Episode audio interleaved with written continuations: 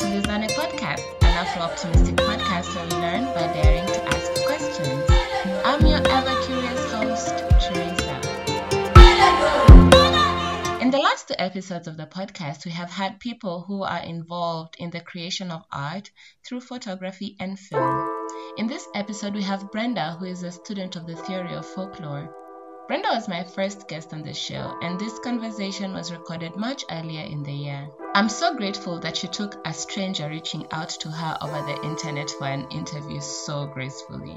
Brenda Umutoniwase, my guest for this episode, is a folklore studies scholar who, at the time of recording, was finishing her last year in the Folklore Studies Master's program at the University of California, Berkeley, and transitioning at the time into a PhD in Black Studies. In her research, she is interested in Black and African indigenous practices and ways of knowing, questions of race and blackness on the continent, as well as cultural and political relations between the African continent and its diaspora. Currently, her focus is on looking at sound as a means through which we could think about memory and the archives, historical archives, differently against colonial logics. Folklore is described on the internet as the traditional beliefs, customs, and stories of a community passed through the generations by word of mouth. Alternatively, it's also used to refer to a body of popular myths or beliefs relating to a particular place, activity, or group of people. Folklore is about customs of a people brought together by community. I love this topic because, in essence, I feel that it is what the podcast aims at asking questions about our shared beliefs, how they came about, and how they serve us. In my mind, every day on the internet, we are engaging in contemporary folklore. We are sharing stories and myths, videos and music, written words and art. The two previous shows have seen Jeremy with his documentary photography, Mavingo and Berthe in their documentary film on the Mau Mau, contributing to what I believe will be the folklores of our time. I have in an upcoming episode had a chat with Munya, himself leading the Great African Art Banner Initiative. He is trying to create a positive image of Africa through art, again contributing to the folklore of our time. He's creating a banner that is to span kilometers. Where else have you heard this happening except for here? As some of you listening may know, this podcast is inspired by the memory of my son Tulani. Having been a child myself who disappeared into books and the stories they held, I knew folk tales were one of those things that I would have enjoyed sharing with a boy. The word folktales being described as to refer to stories that have been passed down from ancestors from ancestors of a particular group of people to the younger generations.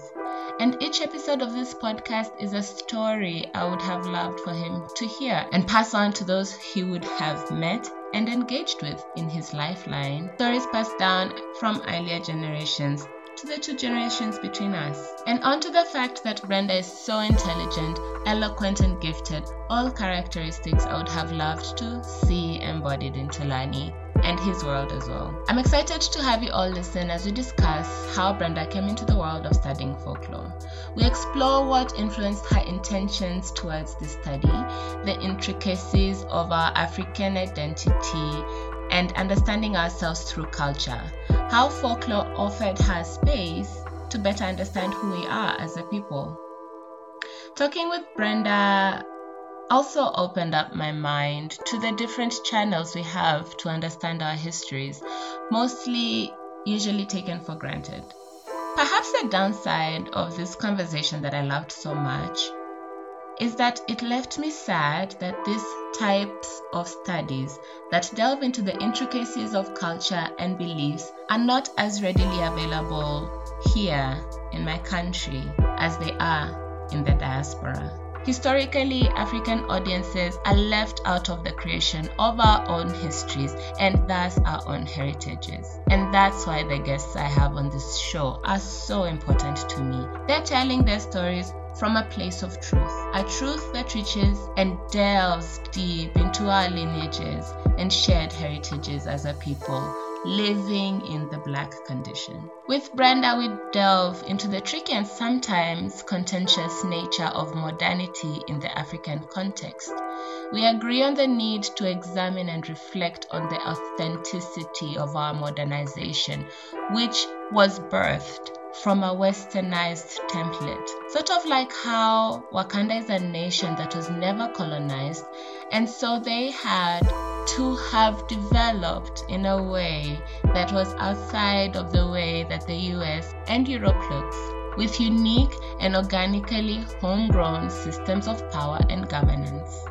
Anyways, that's just a little bit of what you have to look forward to. Let's get on with the show. Brenda, welcome to the podcast. First of all, I was researching you a little bit and I saw that you have a history undergraduate in economics and development. And then you transitioned to, is it that you have had transitioned completely to African studies? I actually, I actually would not necessarily place myself within African studies as a discipline. Okay. Um, although I am, I think maybe situated there by default, um, okay. even though I don't necessarily claim um, a space in it, or rather the, the, the opposite. It doesn't accommodate for what I'm trying to do. Okay. Um, but which perhaps I'll get to explain a little bit later. But um, yes, I did my undergrad in international agriculture and rural development, actually um, but with an economics and development um, sociology concentration. Um, and at the time, I was really interested in understanding the the the, the sociocultural, but also the economic um, and political economy of, of, of different places on the continent, beginning from where I was coming from, um, which is Rwanda. Um, so, but that degree kind of um, set me up for what I ended up doing later, which I was always doing, but not formally. Um, but thinking in, in, in regards to me doing that degree in international agriculture and rural development, I was really just preoccupied with um, the material conditions, really, um, of, of different precarious lives on the continent. Um, specifically the rural area, rural Africa, um, the kind of um, vulnerabilities, uh, political, economic that they're subjected to, um, and but specifically looking at that through um, food structures. So what what does it mean for um, a community that is specifically sustained through agriculture to actually live through that, especially within um, a post-colonial, post-genocide state? Um, but through that degree i wasn't i didn't find the things i was looking for because um which again ended up becoming how i ended up realizing that that's actually the structure of the degree. It's not supposed to to answer the specific questions I was looking for, which is um, how how comes that we have been discussing the condition, the economic condition of Africans for centuries, right? We I was I wasn't the first one to do it, not nor the last. Um, since the 60s, uh, when different countries gained their independence, this has always been the conversation. But nonetheless, nothing was really changing, right? Um, in, in, fact, um, it was becoming more precarious for specific um, groups of people. So, and I couldn't find the answer. I couldn't find the answer in that degree because it turned out to be heavily ahistorical. Um, so it doesn't take recourse of the historiography that actually have led Africans in that place, which includes the history of colonialism, um, imperialism, but also acknowledging that the stage that different African countries were in, which was being called the post colonial or post independence, was in fact neocolonial, um, and how that specifically is responsible for um, the conditions that Africans and, and, and, and Rwandans, a list which I was looking at at the moment, were in. So it was ahistorical in that sense, but at the same time, it was apolitical because it was refusing to contend with um, the role of, of, of, of specific finance institutions like the IMF, the World Bank, and how they're complicit um, in um, the, the precarity of, of, of, of African um, lives, and specifically um, because my focus has always been on the rural, um, the, the, rural um, groups. So that is how that is how I ended up uh, kind of like divesting from that degree mm. but going into uh, folklore it was it was sort of coincidental if if if if if if i am to say because from the beginning i didn't actually know that there was such a degree as as as as as, as folklore folklore studies. I knew folklore as a practice you know? i just knew folk, folk I, and i have trouble saying that word. I don't know why. Folklore i i feel like i'm saying something wrong but anyways um yeah for me i was like i just know folk songs. Like and, and, and it was a distant memory. I i think when I, I came across that term with regards to what you're studying i just went back to like folk songs and and stories and and that. So i don't know what is then folk folk oh my god. I'll blame my heavy Kikuyu tongue. You're not the only one. You're not the only one. Everybody has everybody has a hard time pronouncing yeah. it. Yeah. Um, but yeah, I didn't know that there was a degree um, as, as, as folklore studies uh, specifically as a discipline.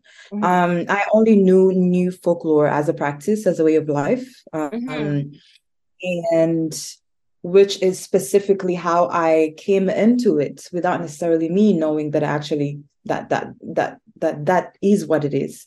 Um, I grew up around um, a very very sonic culture, which also goes into my how I came into sound. Sound was a very pervasive uh, part of my of, of my life. I think as is everybody. It's just that we we don't acknowledge it as a valid way of of knowing. Um, yeah. But um, I grew up listening to a lot of folk plays, a lot of um, on the radio. So I was such a radio child. I keep saying that. Um, I always had the radio with me. Um, so uh, listening to different um, like folk songs, listening to different plays, which I'm not sure if you have similar things in Kenya, but there was always this um, radio programs where um, people did an entire play on the radio. So they could literally set up a scene in yeah. in, in in the radio uh, station studio um, and and they could picture like they could visualize an entire village sonically through sound they could visualize um, someone could like open a door and you could immediately know that this is the hospital because of how it sounded someone could um, be walking in the bush and you could hear crickets and you know that that's the bush. So this is the kind of things I grew up around, but also a lot of stories. My grandma was such a phenomenal storyteller. So that in itself really um, factored into into my into my socialization, um, into what I came to know later as folklore. Um, but I came to it um, also, which is very much related to um, the question I think you you you you had hinted before on me being a, a, a black uh, woman, a, a, black African, dark skinned woman, um, occupying different spaces, which is also something I have to always um, mention because sometimes people freeze us in spaces. Um, I am originally born and raised in Rwanda, but I I live in different spaces. So, but sometimes people tend to freeze people into, specific geographies, um, socially, politically, and, and and and culturally too, which is which is not how, how life works. And that is really an illusion because all these li- all, all these specific identities that are classified and lived all at once. I there's no there's there's never been a time I wake up and I'm like, today I will not be a black woman. you,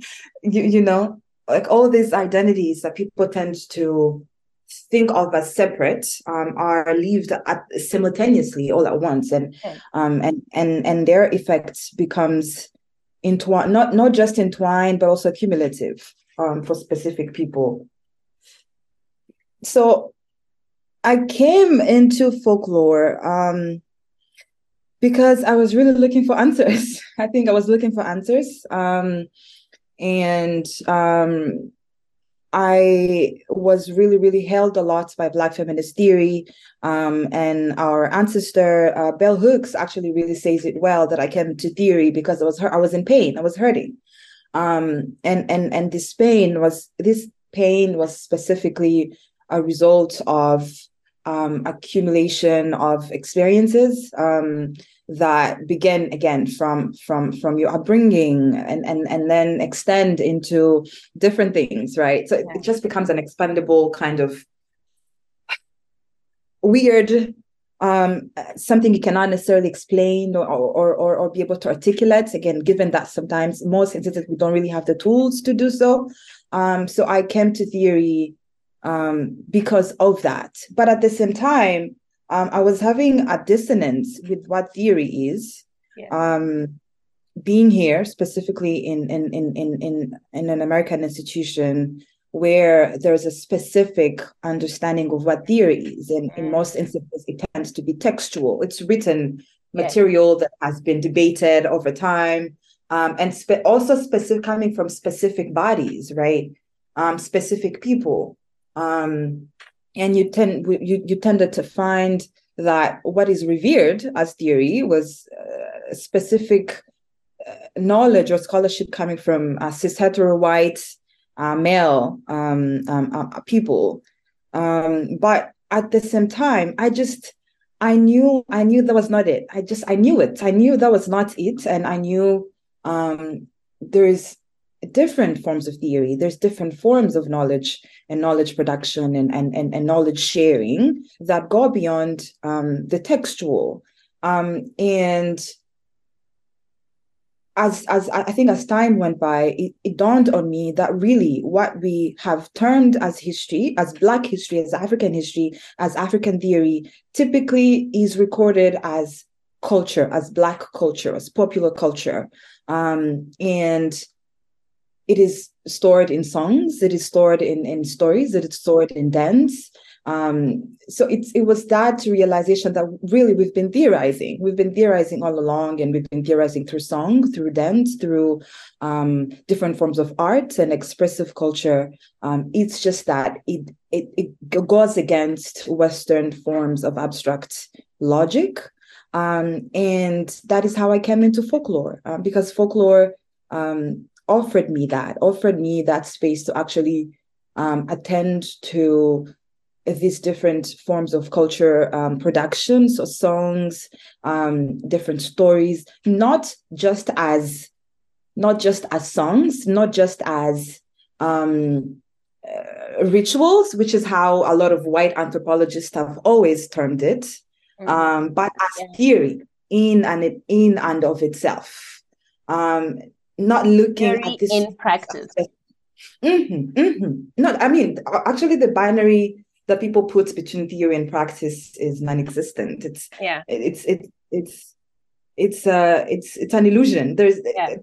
theory comes from practice. You know, theory doesn't come from the vacuum. It comes from people's everyday lives and right. and and knowledges. So um there's really that binary between that the people place between theory and practice is is is um is is uncalled for if i may put it that way.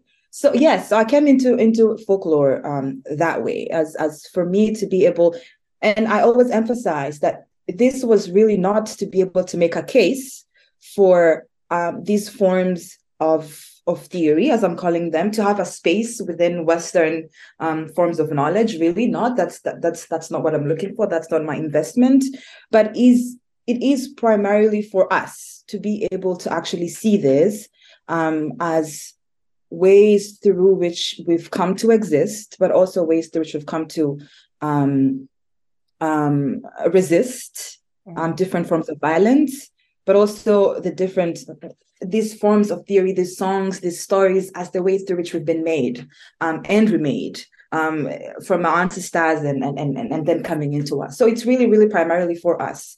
I'm not trying to make it legible for specifically Western audiences. It's for us to be able to actually really understand this as um, as our own way of, of, of, of experiencing the world and living in it. I just wanted to maybe clarify a little bit in a short sentence when we say theories, um, and you say folklore, what are those? You know, just for somebody who's not uh, conversant or somebody who's just, you know, uh, learning or starting to get into this? Theory in itself, um, if you are thinking of it as an abstract thing, any any form of um, tested knowledge, but we we at the same time we also know that through the the the, the, the Western Europe in its escapades to, mm. to colonize the world, um, kind of established what they called enlightenment, right? And enlightenment was specifically um, conditioning or subscribing who can and can can can be a reasonable logical human being right and and and and this idea of being a reasonable logical human being it's the, a human being who's able to produce knowledge a human being who's able to think right think and live in relationship to others. Mm-hmm. But this idea of enlightenment was not extended to to people relegated to lower races. And and, and by this i mean um, black people native um, indigenous groups um, all over the world beginning from from from here where i am in america.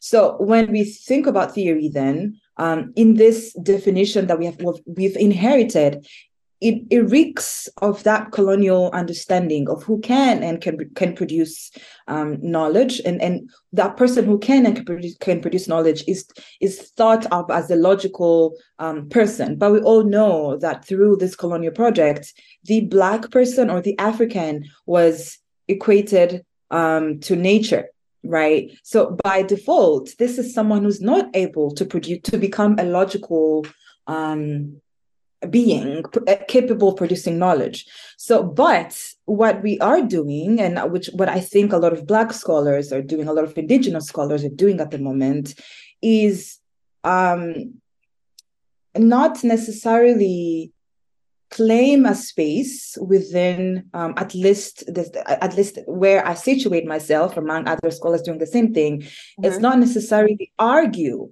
for Black people to be knowledgeable, logical beings because we are already existing outside of that category of the human. Um, it's rather to for this to make sense to ourselves primarily, right? As a, a, a, legible, as a logical, as a valid way of thinking, way of living, um, and a way of, of forming relationships. So when we say, when I say that folklore is theory, this is what I mean. This this this, this sense of this in, indigenous cultures, indigenous practices through which life is made possible, through which we give birth and and people die and we mourn them and we bury them and life continues and um we learn new things all of this all of this in itself. That is what i mean by theory. Um, that is knowledge in itself. That is a sense that is a way of creating um, a world if i may put it that way. Is there a particular time you are concentrating on or is it specifically like does folklore only apply to you know, the stories about the ogres in the forest that we used to read when we were in primary school? Uh, or does it also include what you have mentioned, the radio dramas that occur even to date? And I think there's a really famous one that occurred in, in Rwanda post genocide that really had good results with community building and all that. Mm-hmm. Does that mm-hmm. is that still in the in the realm of what yes. you're studying? Huh? Mm-hmm. Very okay. much, very much. Actually, if anything, that is that is that is mostly where I am. I am I am focusing, kind of dealing with uh, uh, period, periodization. I I don't know. I just feel like the way we conceive of time in itself becomes a disservice in the things we we end up paying attention to like when specifically i i'm i i'm not a proponent i'm not a proponent of specifically classifying things as specifically pre-colonial, colonial, post-colonial, because these themselves, and we are actually really um, uh, not not justifying, but kind of solidifying the colonial project as dictating the history of the continent in that way. So we, we I agree. Uh, there is no contemporary that doesn't pay recourse to um, the specific songs or stories that were, that were happening, let's say uh, centuries ago, right? All these things are cyclical, right? there are so many scholars that I'm reading now, perhaps which I'll come to suggest later, that really are just to think against colonial time. And once we start to think against colonial time, then we start to see things as very time as cyclical, time as cylindrical, yeah. right? Uh, and through this, then there's really there there there becomes no stark difference between um, the, what you're calling contemporary forms of folklore and what people were doing centuries ago. Maybe the change could be in style, the change could be in context. There's always that difference in context. Um, but I always, I'm always wary of drawing these very, like, very big, you know, like very big differences. Um, and I think part of the, the difficulty in, in, in, in, in what you're asking is that we have come when you say folklore someone automatically runs to like you know like things that people were doing uh, yeah. uh, i don't know in the 16th century in the 15th century that is folklore but how we are thinking of folklore in itself is a result of um, colonial sciences including anthropology right that have that have frozen um, specific ways of being and ways of doing in time, right? Um, which is which is not what happens. wow. You know? I'm agreeing with you. I recognize my question does lie a bit in the assumption of time in a linear fashion, which is a mm-hmm, bit mm-hmm. westernized, and everything is still happening at the same time. Like, for example, in Nairobi, where I am currently, I'm in a metropolitan city and right next to a wild animal reserve and the Maasai's. And you know, mm-hmm. the Maasai's and their tribe, they're sovereign in, in that sense. But they are also, you know, these are our heritage. They are maintaining the practices of living that had been lived a while ago. So for them, what is time? You get like somebody who is still living in that rural, rural setting that may still resemble what people were living in the past societies. What is time mm-hmm. for them? So I'm agreeing with you. I agree that in that way we can say that things things happen, but we, we can't say that they're happening in one line.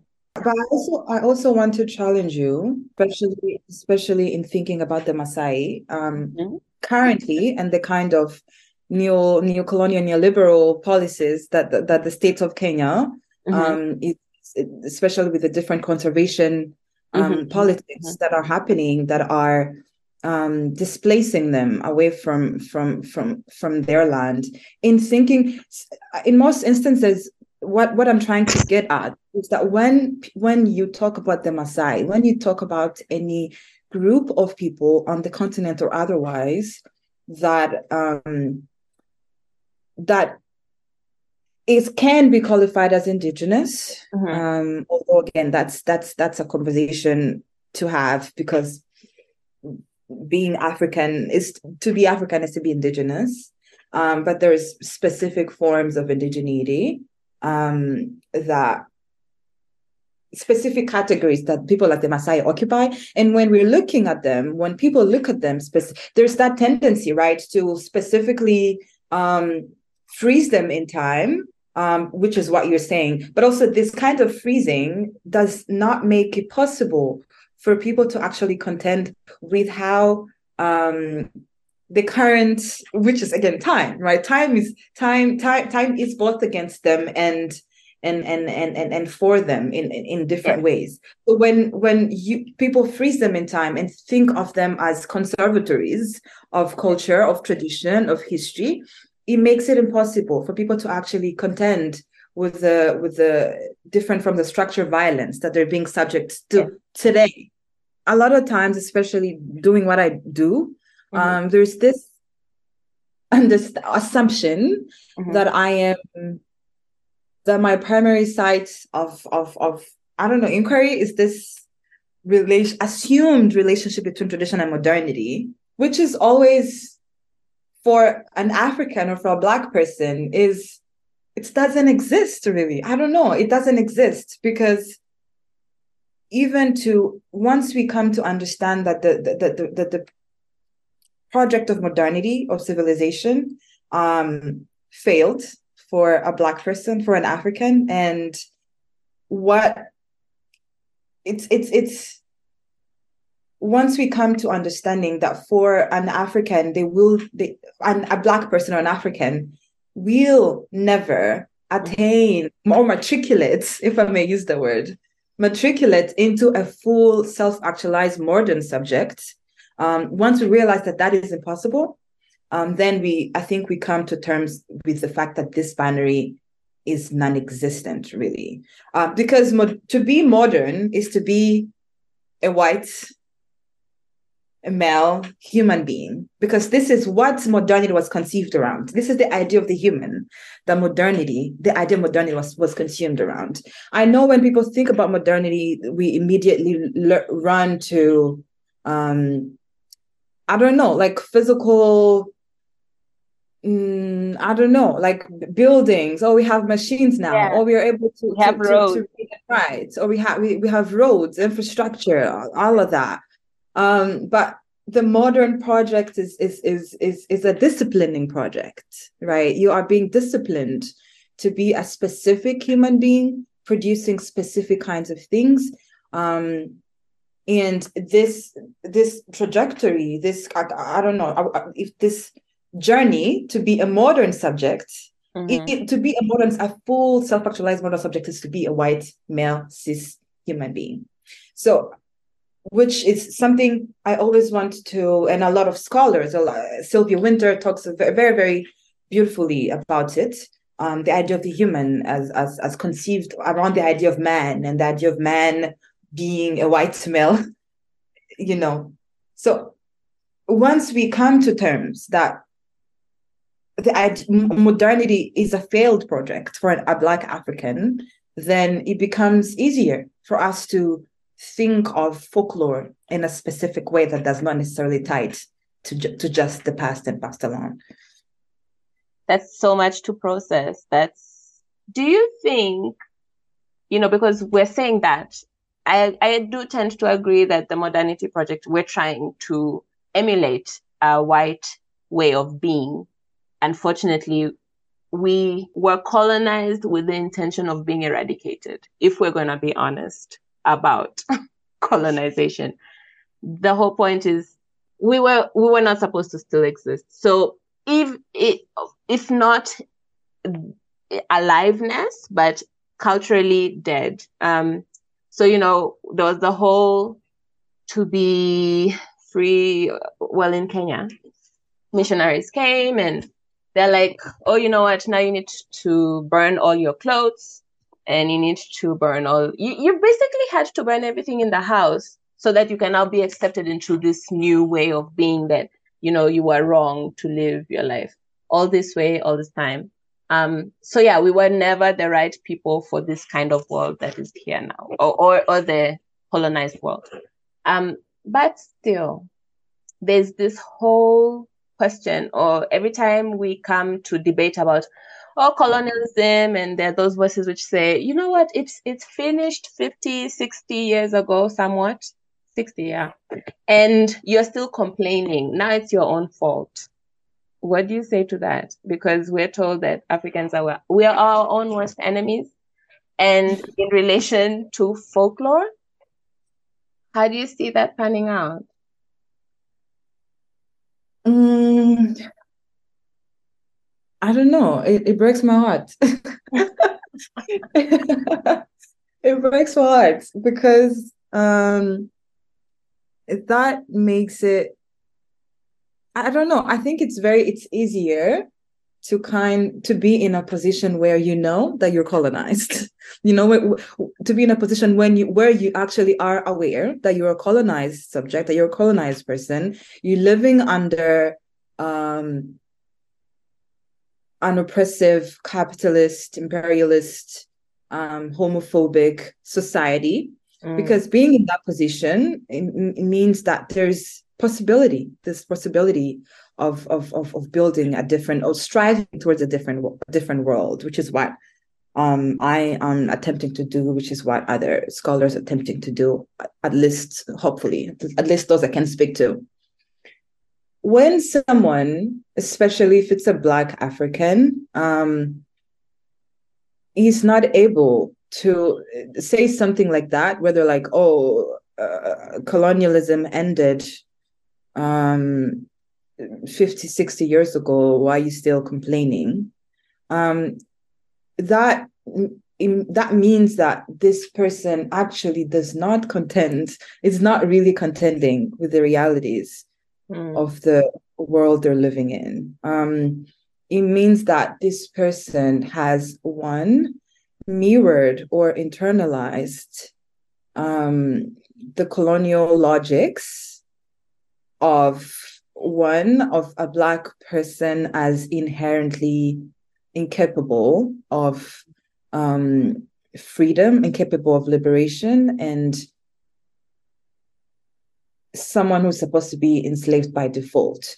So for me, it's a form of denial, but this denial is is is is enabled by the by the system we work under, by the system we live under. It makes it possible um, for us to be in that position where we're like, why? Because if if if if you really are to to make that claim, then you're saying that you don't really know what um, development policies or development practices in these different countries are coming from, right? The, the, the kind of logic they're being made in. Who is sponsoring um, this? The other day, there the, the, the bill that was that was passed in Uganda, um, the anti-queer bill in itself, you know, you, you see you saw the kind of discourse that was coming from it. Yeah. It's sponsored by American evangelicals, right?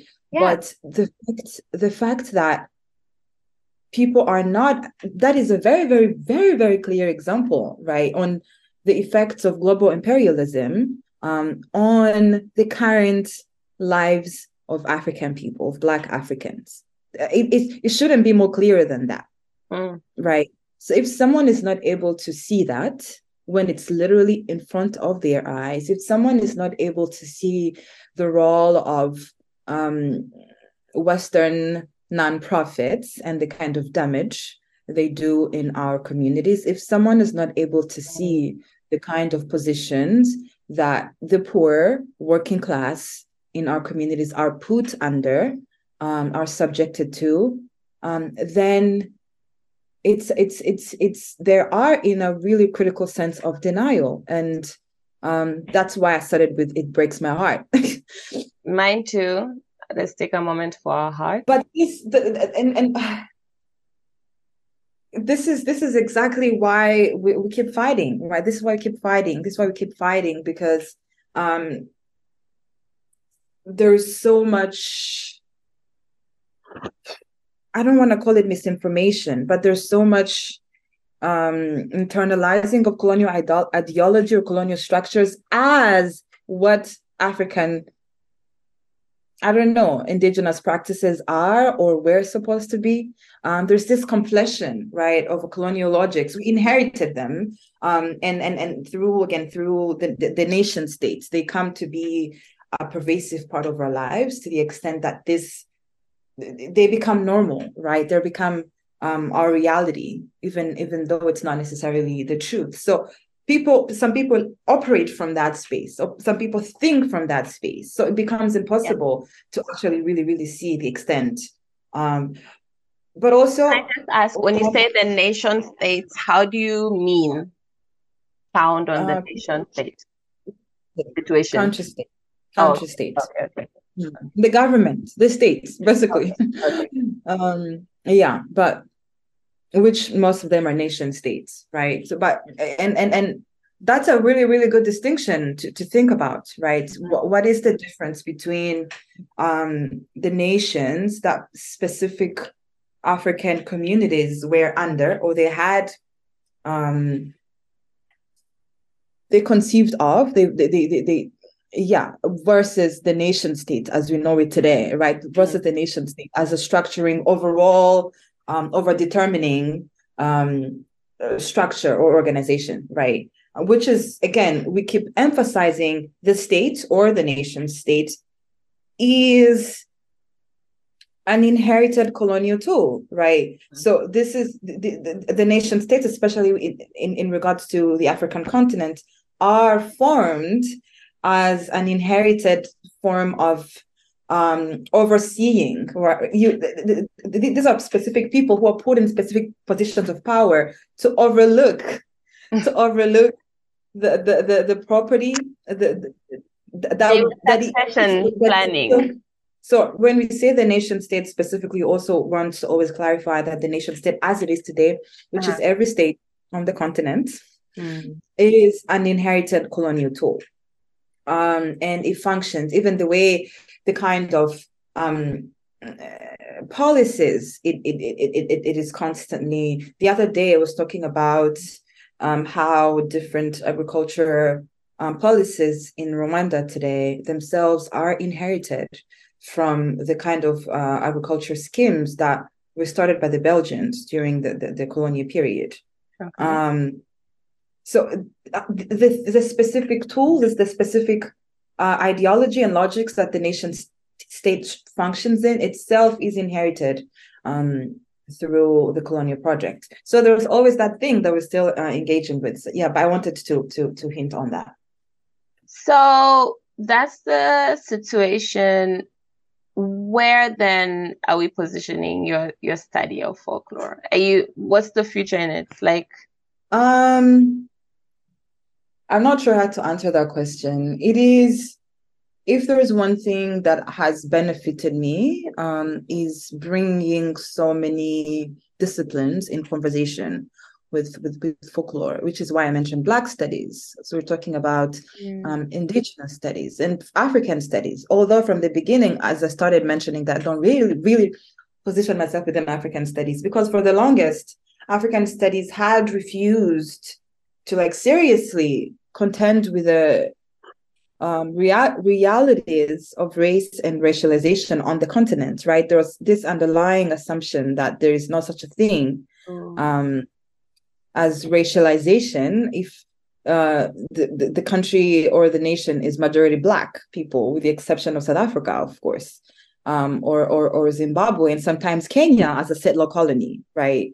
Um, so that is one of the beef I have with African studies as a discipline but it's always critical to bring all these disciplines together. So I think to your question, where I'm positioning folklore, my study of folklore is in conversation with all these other disciplines. So Black studies, Indigenous studies, um, African studies. Um, yeah, to be able to kind of like get a really good sense, because as you've already, I think, gotten from this conversation, when I'm thinking about folklore, I'm not, I'm using it as a window. I'm using it as a window to be able to get entry into understanding how African people have always socialized themselves, the ways of thinking, um, ways of knowing. That could also be um, where we, we we kind of sit as we are trying to make sense of our place in the world, um, without necessarily um, looking to other places to give us the tools to do so. So I, I I use folklore for that specific purpose, and then I use other disciplines to to lend a hand to help me think about this expansively, to help me think about, let's say, if it's a Kenyan community, if it's a Rwandan community, how am I thinking about this in relationship to people in Haiti? How am I thinking about this in relationship to Black people in Brazil? How am I thinking about in relation to Black people in Mozambique, right? So it's thinking about helped me think about the condition, the black uh, black life um, on the continent, but as it relates to uh, blackness transnationally. So th- th- I think I think that is where I position myself um, in using all these different disciplines to help me do that. Okay, wow, that's a good place to take another break. Okay, so we're back with Brenda. Um, yeah, I think there's a reason why you chose to study folklore, and it can't all be, you know, um, fighting the injustices. So, what what is it that you, you know, if somebody was considering this as a way of um, learning more about themselves, or you know, growing, or doing something what would you what would you say to somebody interested in folklore as an area to study? Hmm. I have to be, I have to actually be very transparent. Folklore as a discipline right now is very white. it's really white. So, as part of my training, I had to learn a lot about Scandinavian folklore, which I really had no business to learn about but I just yeah it's so that's a disclaimer. Um but I had to do a lot of work to actually like bring into bring in the material that I'm looking to study. So that is something that happens I guess. I mean as is all disciplines really. Most disciplines especially if they're traditional disciplines they're usually um very very white and very European or very um American depending on where you are. But nonetheless it is really uh an amazing it's it's it's i think it's an amazing space to be in. Um one it's so much fun. Who doesn't like to sing? Doesn't like to dance? Who doesn't like to to to to to to, to commune? Um in kinyarwanda we call it gutarama um which is to to to to gather to gather and and and enjoy to gather in um in in, in song and dance. So there's that sharing of space, right? But that harbors and gives, um, like deliberately gives space for um, what we have come to know as Black aliveness or Black livingness, right? Um, so there's an intentional, unintentional um, practice of really, really cultivating joy, which is what a lot of our communities do, despite their consistent forms of violence they're subjected to, right? There is there, there is uh, a, a, quotation from um, Patrice Saunders' uh, book defending um, the dead that I really really really love. Um, they say um, we sing for death, we sing for birth. That's what we do. We sing.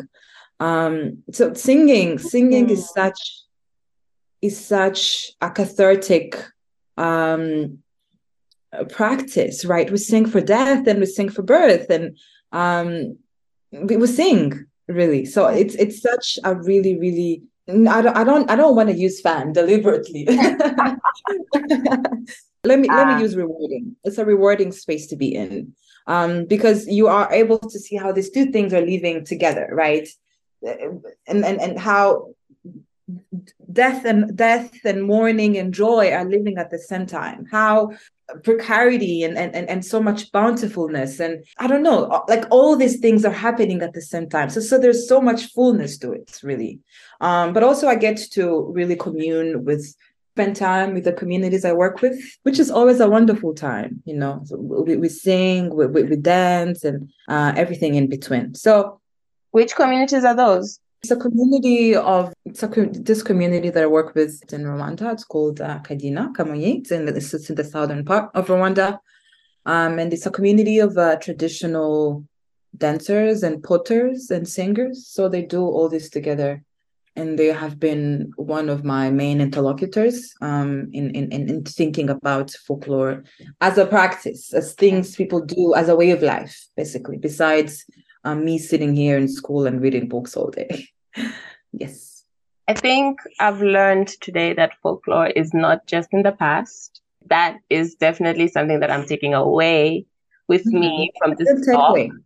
It's mm-hmm. a good takeaway. I have also taken away the fact that it's not only African. Mm-hmm. Somehow, in my perception, I was myopic. I was only thinking that folklore applies specifically to us. I don't know why. I do mm. know, especially when I mentioned folk music, I was mm. thinking of American music. I was thinking about, you know, how they, the, the banjo. And mm. at the same mm. time as I am thinking of, you know, your your radio dramas, which I did have some experience with them growing up. I don't know if they're as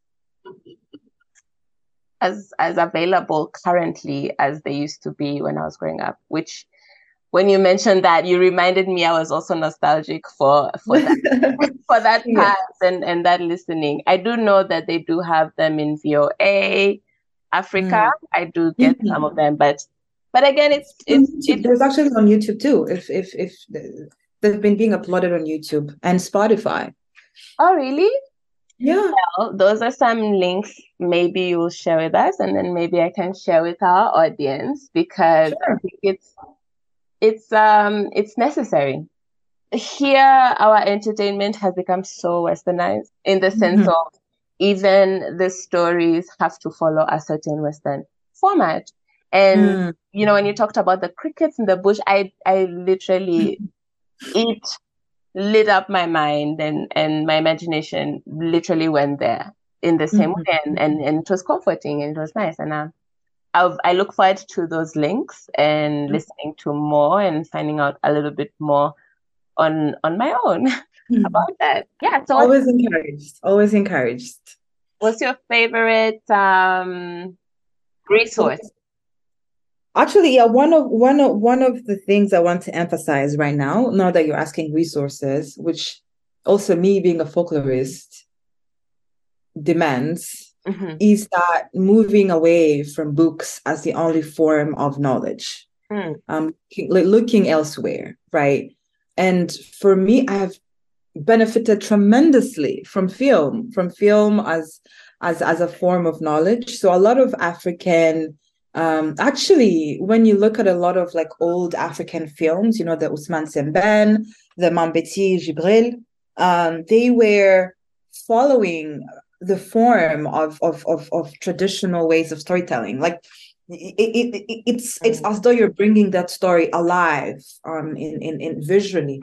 So film has been a really cr- credible credible uh, way uh, form of resources resource for me. Um and sound as well. Like as, as i mentioned i'm looking at sound now and one of the things i would really encourage people to do is um start to notice sound and and when i say sound it goes beyond music. It's it's different forms of music itself is organized sound. So Mm. basking in the noise. What what do you hear? Like what do you hear? Like let's say if someone played i don't know a sound of a river for you what would you actually think? So in, in itself sitting if someone played a sound of um of a market a marketplace what do you think about you know? So like thinking of sound in itself as a way of knowing as as, as a form of epistemology. Um yeah so i wanted to emphasize that. But of course text and reading is always important too. Um although it's difficult for me to name a particular a particular text. But different I, I i'll perhaps say different scholars to to to i think that might be much more easier. Um scholars that i really engage with seriously um that maybe people people might check out their their work. Beginning from the continent i really really engage a lot with um sylvia tamale and her book uh, decolonization and afrofeminism was a really really great great resource especially thinking and theorizing from the continent which is always from like uh, not valued. So there's Sylvia Tamale, Grace Musila, people like, again, Hugo ka Canham, um, phenomenal, phenomenal author with his new book, Riotous Deathscapes. And here um, I've, I've benefited so much from Christina Sharpe, Sylvia Wynter, Rolph Trouillot Michel is a Haitian anthropologist, a Black Haitian anthropologist. Perfect. I love the fact that you added the idea of film and just sounds and not music because, you know, I think it's also very some meritocracies. Like it doesn't sound, it sounds like this, or I can't listen to. Uh, yeah, I think we need to be a little bit more adventurous in what we consider attentive. Attentive, attentive, attentive to different forms and tools and structures. The diversity. Diversity of sound and and where it comes from and who is making it. This has been such a pleasure for me.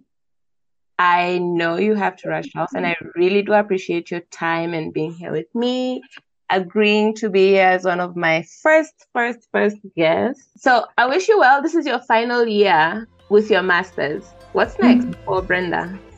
I'm starting my PhD in August. Um, going to Emory, Emory University. It's in Atlanta, in uh, Black Studies Black Studies program. So all the best to that. We look forward to reading a lot from you on your PhD studies and research.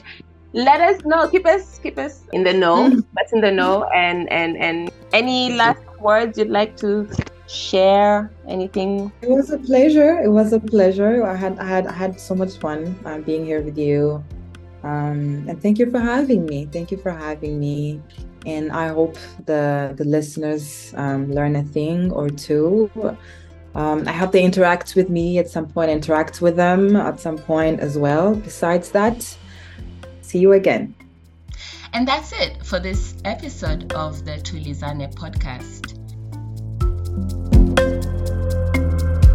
Thank you so much for tuning in if you made it this far. Brenda's preferred medium of contact, as mentioned, is Instagram. Get to interact with her on her handle, which is in the description. And if you liked this episode, please be sure to share it with a friend or two or three. The episode was hosted, produced, and edited by me, Teresa. Music is Africa Maasai Kids from Pixabay. And see you next episode. Stay curious.